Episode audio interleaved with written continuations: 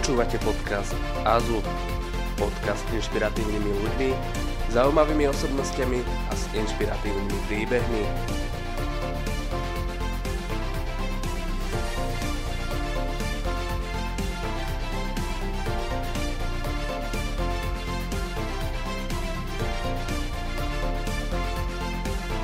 Dobrý deň, ahojte milí študenti, vítam vás opäť na ďalšom AZU podcaste. Tentokrát by som chcela privítať špeciálnu hostku v našom podcaste a ňou je Adela Vinceová. Dobrý deň. Dobrý deň. A, vlastne a tento celý podcast bude o jej štúdiu a o jej inšpiratívnom životopise a pre nás ako pre študentov. A chcela by som teda vlastne začať s tým, uh, viem, že ste sa na, narodili na Slovensku, ale svoje detstvo, respektíve tie časy v škôlke ste prežili v Berlíne. Mm-hmm. Ako si spomínate na toto obdobie? No bol to východný Berlín, to je dôležité podotknúť, že za toho socíku nebolo vlastne len tak bežne možné ísť do nejakej západnej krajiny. Môj otec bol vtedy v diplomatických službách ako tlačový ataše, čiže nemal nejakú vysokú funkciu, ale boli sme teda vo východnom Berlíne u našich socialistických bratov a spomínam si na to samozrejme ako na niečo veľmi intenzívne v mojom živote, pretože keď máte 2,5 roka a ešte ledva hovoríte po slovensky a zrazu vás šupnú do nemeckej škôlky, čo moji rodičia veľmi u mne urobili, lebo hneď som začala nasávať ako špongy a cudziu reč, tak je to silný zážitok, myslím si, že aj jemne traumatizujúci. Ale tú traumu som nejak preklenula, alebo prípadne ju v sebe nejako nosím a ventilujem podvedome možno tak, že o tom ani neviem. Um, a spomínam si na to inak, ale ako na pekné detstvo a, a tá bilingválnosť si myslím, že mi dala veľký základ do života, že to bol veľký dar od rodičov. Mm-hmm, to som sa presne chcela pýtať, že ako ste vnímali ten, tú rozdielnú reč a ako ste prekonali tú jazykovú bariéru, lebo to veľa študentov sa teraz učí angličtina, nemčina, vyberáme si jazyky.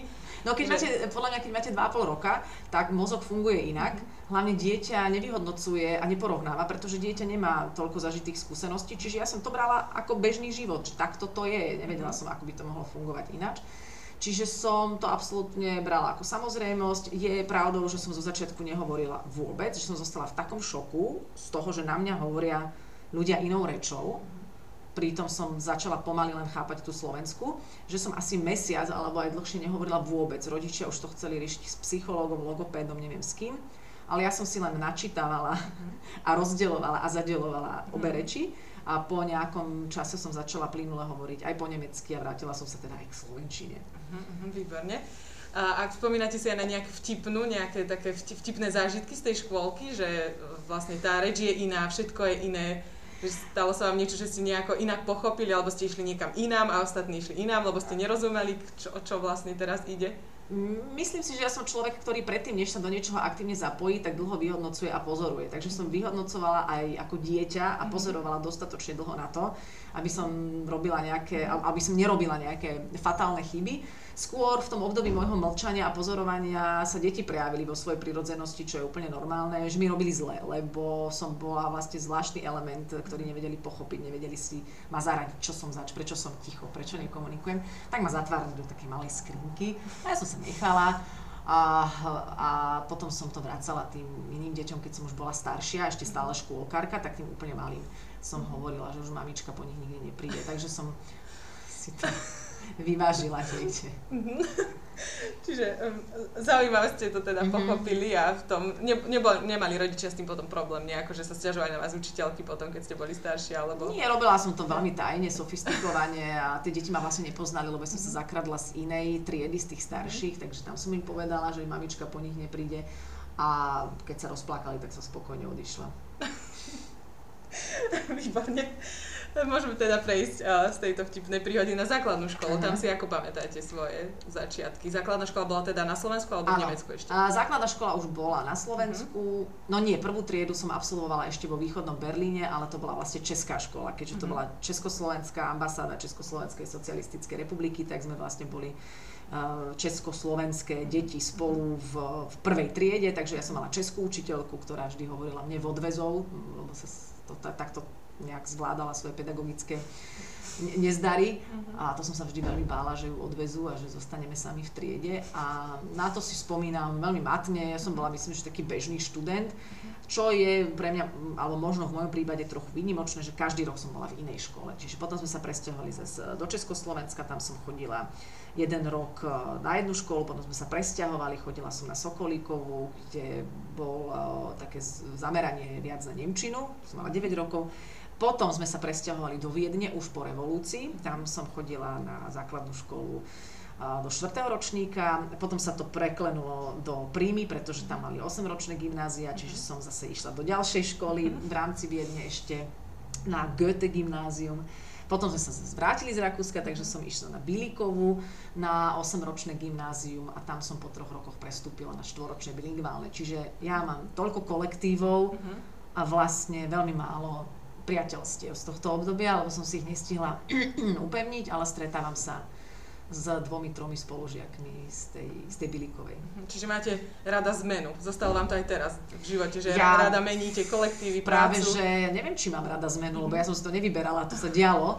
Takže skôr ma zmena, pravdu povediac, niekedy stresuje a o čo viac sme menili miesta, bydliska, bytov sme mali neviem koľko, detských izieb som mala možno 17 rôznych, tak o to viac mám teraz rada veci, ktoré sa nemenia. Aha, tak naopak. Uh-huh. Uh-huh. Uh, dočítala som sa o vás, že v 15 rokoch ste skúšali modeling. Uh-huh. Ako viete nám priblížiť uh, túto skúsenosť? Lebo veľa mladých dievčat chce byť modelka, chce byť krásna, vidíme to v rôznych, teraz vlastne je to po, také veľmi populárne na Instagramu, mm-hmm. že sú mhm. tam tie veľmi pekné fotky tých dievčat. No, v mojom prípade to bolo trošku iné, pretože ja som nikdy nebola nejaká krásavica, vždy, vždy bol niekto do mňa v škole, to je základ, že vždy som mala nejakú svoju charizmu a čaro, mm-hmm. ktorým som dokázala uh, očareť aj tých najatraktívnejších chlapcov v hre. Ale bola som si vedoma toho, že nie som nejaká štandardná kráska, ani som sa nevnímala veľmi ako že, že by som bola pekná, ale nemala som zase nejaké komplexy a depresie zo svojho vzhľadu.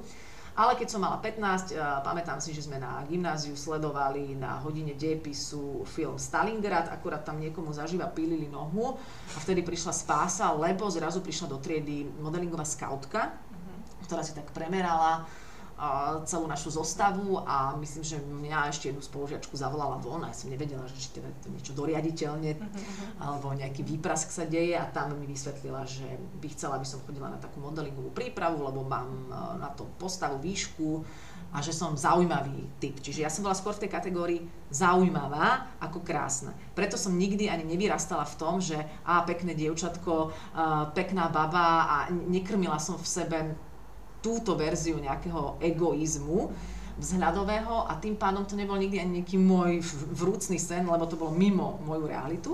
Ale chodila som na tie prípravy, trošku som pri tom zoženštila, naučila som sa hýbať, chodiť na podpätkoch, cvičiť, starať sa o seba. A potom ma táto uh, Daria sa volá, ona je teraz v Exit Model Managemente scoutka, tak vtedy ma poslala na Elite Model Look na casting. Zobrali ma, dostala som sa do finále. Vo finále som bola s Andreou Berešovou napríklad ale samozrejme, že som neúspela v tom finále, vyhrala vtedy Viera Šotertová. A to bolo všetko. Potom som bola na pár castingoch s tým môjim bukom. Casting je o tom, že sedíte na chodbe s x ďalšími modelkami niekoľko hodín, potom si vás zavolajú a potom vás nevyberú. A toto som zažila 2-3 krát a hovorím si, že to je strata času. Nie som žiadna Klaudia Schiffer, e, nie som naozaj zjav, ktorý by, e, na ktorý by svet čakal, tak som z toho vlastne hneď vycúvala.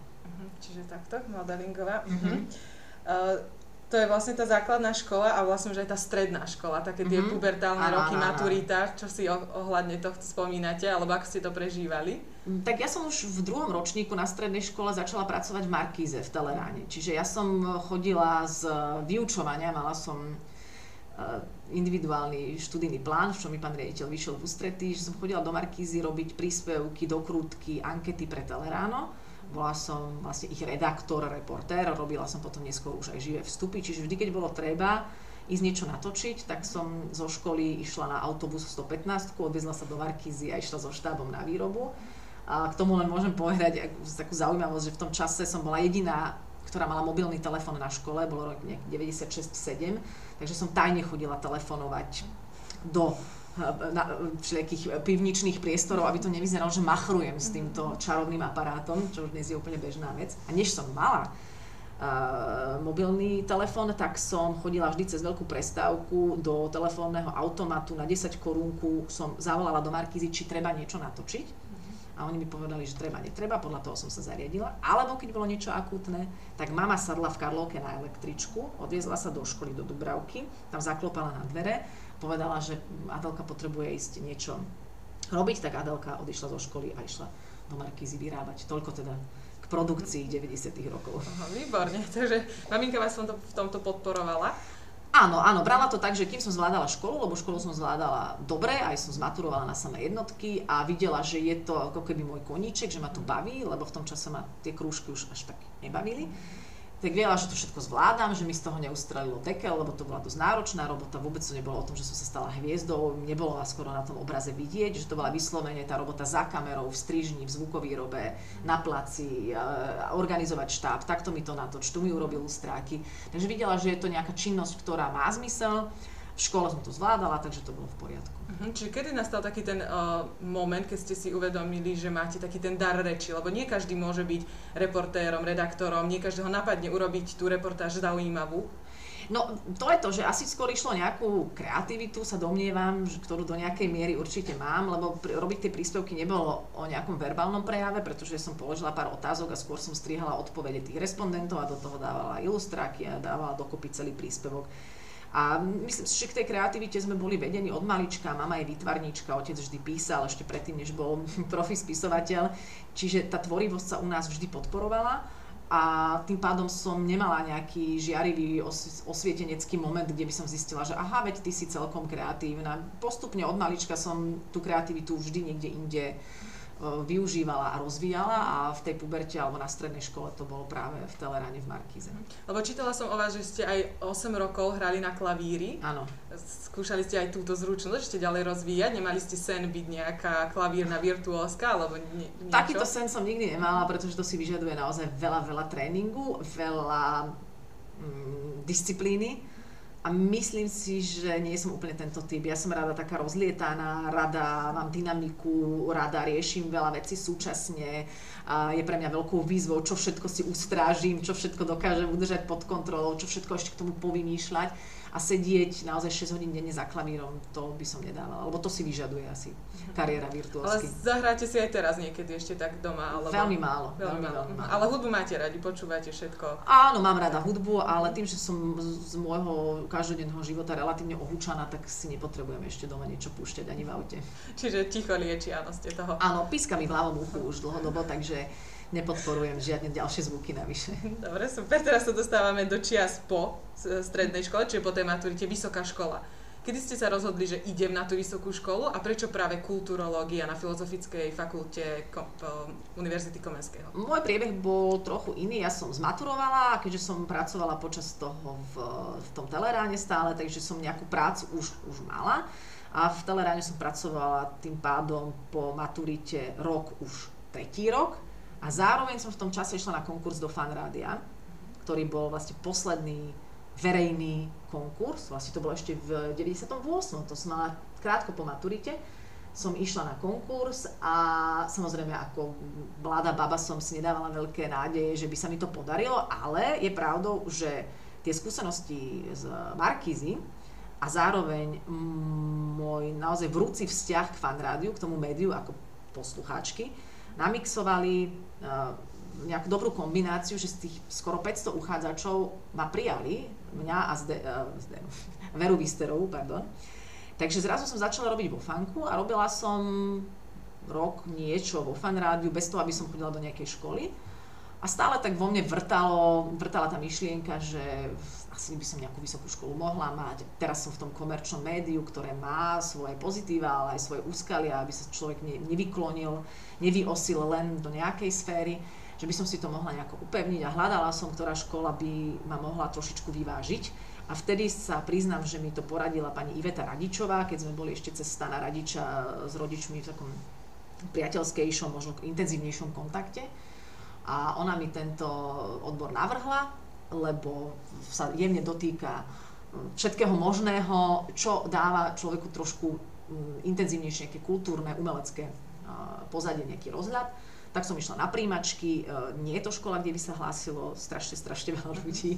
Bola som, myslím, že druhá nad čiarou, čiže tak príjemne, priemerne, s tou mojou priemernosťou študijnou som sa tam takto dostala a myslím, že to bol dobrý výber. Mhm, čiže uh, nezvažovali ste žurnalistiku alebo niečo týmto Nie. smerom študovať? Nie, ja som nikdy nechcela byť novinár. Uh-huh. To si myslím, že si vyžaduje úplne iné zdatnosti a ani si dokonca nemyslím, že tí najlepší novinári e, potrebujú mať naozaj žurnalistické vzdelanie, že to má tiež e, nejaké parametre istého daru osobnostného, takže som skôr išla touto cestou. Uh-huh. Uh, ako moderátorka ste veľmi úspešná, nielen ako ste spomenuli, že v fan rádiu, ale prešli ste potom do moderovania aj takých veľkých projektov, ako bola Superstar, Let's Dance a všetky tieto ostatné. Ako vnímate seba tak postupom času, že vlastne že z malého dievčatka je zrazu úspešná moderátorka? Tým, že to prichádzalo veľmi postupne, veľmi pomaly, veď ja som naozaj od 16 začala v tom teleráne a keď som mala 24-25, čiže možno nejakých 8-9 rokov od toho momentu, prišla prvá Superstar, čiže nejaké odhalenie alebo prestup do kategórie eh, hviezda alebo do nejakej kategórie väčšej pozornosti obecenstva som sa dostala naozaj po rokoch. A medzi tým a aj potom, aj stále bolo okolo toho veľa práce, že, že to nie je len o nejakom pretrčaní sa, a pri tom množstve práce a aj nejakých stresov človek nemá čas nejak kontemplovať nad tým, že hm, tak ako som sa z malého dievčatka neviem kam dostala. A, a naozaj aj teraz je okolo tej televíznej roboty veľmi veľa príprav, veľmi veľa porád. Aj teraz som vlastne vybavovala pred našim natáčaním nejaké, nejaké produkčno-organizačné veci k jednej relácii markizackej. Takže je to, človek to berie ako prácu a, a nejako sa nad tým príliš nezamýšľam. Ale som za to vďačná, som si vedomá nejakej mojej cesty, som si vedomá nejakých úspechov a, a som vďačná a idem ďalej. Mhm, napríklad tie ocenenia o to, absolútny mm-hmm. o to. Aký to bol pocit? A, absolútneho OTA som dostala asi 4 krát, neviem, neviem. A, tak, Číslo nie je podstatné, do, lebo veľa ľudí nedosiahne ani jedenkrát a, toho OTA, hoci si o sebe môžu myslieť, že sú mm, obľúbení a úspešní. Beriem to, beriem to ako niečo, čo ma samozrejme veľmi poteší a že je to určite zrkadlom niečoho, ale zároveň si uvedomujem aj to, že veľa ľudí sa nejakými televíznymi anketami vôbec nezaoberá, nemajú prehľad, koľko ich mám alebo kto ich vôbec má, čiže je to trošičku taká naša mediálna bublina, kde možno my medzi sebou riešime, že kto OTA dostal, nedostal, kto je, nie je nominovaný, ale myslím si, že bežný človek si tú svoju osobnú si tých svojich osobných favoritov vytvára na základe úplne niečoho iného. Uh-huh. Ešte mi napadlo, vy ste robili aj rozhovor s Juliou Roberts. Ako uh-huh. si spomínate na tento zážitok? Predsa len je to aj rozhovor v angličtine. Bol to veľmi krátky rozhovor a zároveň tá angličtina nebola až takým problémom. Skôr je pre mňa náročné, keď mám napríklad v trochu inak anglicky alebo nemecky hovoriaceho hostia a zároveň si to aj rovno tlmočím. To je, uh, to je to, čo trošičku robí v hlave uh, hemisférickú šarapatu a musí sa človek veľmi, veľmi sústrediť. A je to veľmi únavné, aby ten preklad bol rýchly, dynamický, výstižný, aby celá táto koncepcia vedenia rozhovoru ľudí neunavovala. Ale Julia Roberts to bolo asi 6 minút v angličtine, čiže som nemusela nič tlmočiť. Bolo to k jednému filmu, čiže bolo to veľmi monotematické a tam som skôr zažila to, ako fungujú takéto press days, kde sedí x novinárov z celého sveta, čakajú na tých svojich 5 minút alebo 6 a do toho po troch minútach vám začne nejaký človek s káblom v uchu už ukazovať, že už mám končiť, na čo som ja bola taká, že halo, že sme mali tých 6 minút, že čo ma tu už to tlačíte. A, takže to bol zážitok z takého toho svetového produkčného hľadiska, že ako fungujú tieto uh, veľké organizačné momenty. A Julia Roberts bola nesmierne príjemná, nesmierne pekná, nesmierne profi. Myslím si, že inak by nemohla byť tam, kde je. A mala som taký príjemný zážitok, lebo z fanrádia te, bolo, robila som ten rozhovor pre Markízu, ale rovno som povedala vo fanku, že idem za Julia Roberts, vezmem DVDčko Pretty Woman alebo niečo, dám jej to podpísať a budeme to mať ako darček pre poslucháčov na Vianoce. A keď, predtým, než som išla na ten rozhovor, mi všetci tí dôležití ľudia s, s, s, s skrútenými káblami v uchu hovorili, že nič nedávajte podpísať, ona nič nepodpisuje, neotravujte ju, len rozhovor. A ja si hovorím, kurník, tak ja sa letím že tisíc kilometrov až aj jeden podpis mi nedá. Takže som urobila takú tú obrátenú psychológiu a na konci rozhovoru ja hovorím, že povedali mi, že vraj mi nepodpíšete DVDčko. A ona tak, kto to povedal? to je pravda, dajte sem to DVDčko. Čiže nechcela ostať v hambe, že sa o nej takéto veci šíria, takže to DVDčko podpísala a mala som úspešný úlovok. Mhm. A kto vyhral potom to DVDčko? Nejaký poslucháč, už neviem. Poslucháč. Mm-hmm. No, uh, blížime sa pomaly k záveru. Mhm.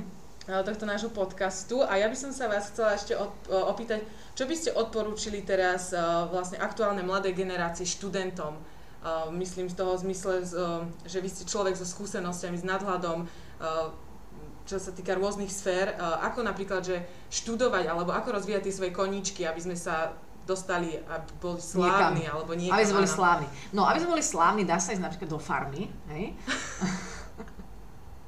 a potom si to udržiavať cez Instagram. To je akože jedna cesta. Ale ak hovoríme o... Ani by som nehovorila o úspechu, hovorila by som o naplnenom živote. Tak, tak, áno. pretože to je pre mňa to kľúčové a ja som mala to šťastie, že som to ako keby v sebe objavila, keď som mala 8 rokov a začala som sa hrať na rádiu a to ma úplne najviac bavilo a nemala som pritom vôbec predstavu, že by som robila v rádiu. To bolo bez akéhokoľvek kalkulu, to bola hra, ktorá ma bavila. A každý má nejakú hru, ktorá ho baví, niečo, čo ho baví, čo ho naplňa. A to, tomu dať priestor to v sebe objaviť, nenechať sa okliešťovať možno rodičmi, tak venuj sa tomuto, choď na takýto krúžok, lebo často, ja som chodila tiež na krúžky, ktoré ma až tak nebavili, lebo bolo treba chodiť na krúžky, ale zároveň mi rodičia nechali priestor nájsť v tom všetkom to, čo je moje, čo, čo ma definuje, čo je mo- autentické a mohla som to rozvíjať. Nenutili ma mať zo všetkých predmetov najlepšie známky, ale v tom, čo súvisí s tou mojou autenticitou, typu jazyky, literatúra, tak tam trošičku očakávali, že by som mala byť lepšia, ale tam som aj prirodzene lepšia bola. Čiže nechať svoju autenticitu si žiť, podporovať ju a tým pádom budete vždy robiť to, čo vám robí radosť, čo vás naplňa a ak je to pravdivé, ak je to naozaj to ono, tak s tým príde úspech. Tam sa nedá odbočiť z tejto cesty. A keď sa nachádzame možno niekde medzi, že neviem, čo by ma tak úplne bavilo, Ja som tiež nevedela v podstate, keď som končila strednú školu, že čo by som nejak išla robiť, ale vždy, keď som sa venovala aj tým veciam, ktoré ma bavili, tak ma to tam zaviedlo. Um, a ak človek naozaj nevie, tak asi, asi by mal tomu životu dať viac priestoru, aby mohol na to prísť. Je to veľmi individuálne, akože musela by som asi sa stretnúť s niekým a konkrétne sa s ním porozprávať a možno by sme tromi otázkami prišli k tomu, že ale toto si ty, toto ťa baví. Čiže možno sa nenechať uh, stiahovať predstavami o iných úspešných ľuďoch, lebo ten robil to, ten robil ono. A mala by som asi študovať toto, lebo tam je najviac úspešných ľudí, ale mal by som ísť robiť hudbu, lebo tam sa dá stať slávnym, keď na to možno až tak nemám. Ale naozaj, naozaj nájsť v tom celom seba a pre niekoho to môže byť naozaj, že byť mám, matkou a mať veľa detí a byť v domácnosti a to je tá moja autenticita. A ak toto si dokáže niekto priznať a nepodľahne tomu tlaku, že mala by som čo študovať a robiť kariéru, tak je to, to, to je tá pointa života, že vedieť, e, zistiť, kto som a kde by som sa mal zaparkovať alebo na akú loďku nastúpiť a nechať sa životom viesť. Mhm, krásne, čiže toto bola pre náš Azu podcast Adela Vincová, ktorá to úplne nádherne zhrnula, že nechajme sa viesť svojim životom a čo má prísť, to príde v správny čas. Áno, ale treba ten život aj počúvať a pozorovať, lebo dá sa na tej loďke sedieť a nepozerať sa okolo a mať zavreté oči a uši a môže nás to niekam odplaviť bez toho, aby sme vedeli, čo sme mali vlastne robiť. Lebo akože je to taká tá vedomá a prítomná aktivita, nie pasivita. Čiže hoci sme na loďke, ale kormidlo musíme viesť my. Áno.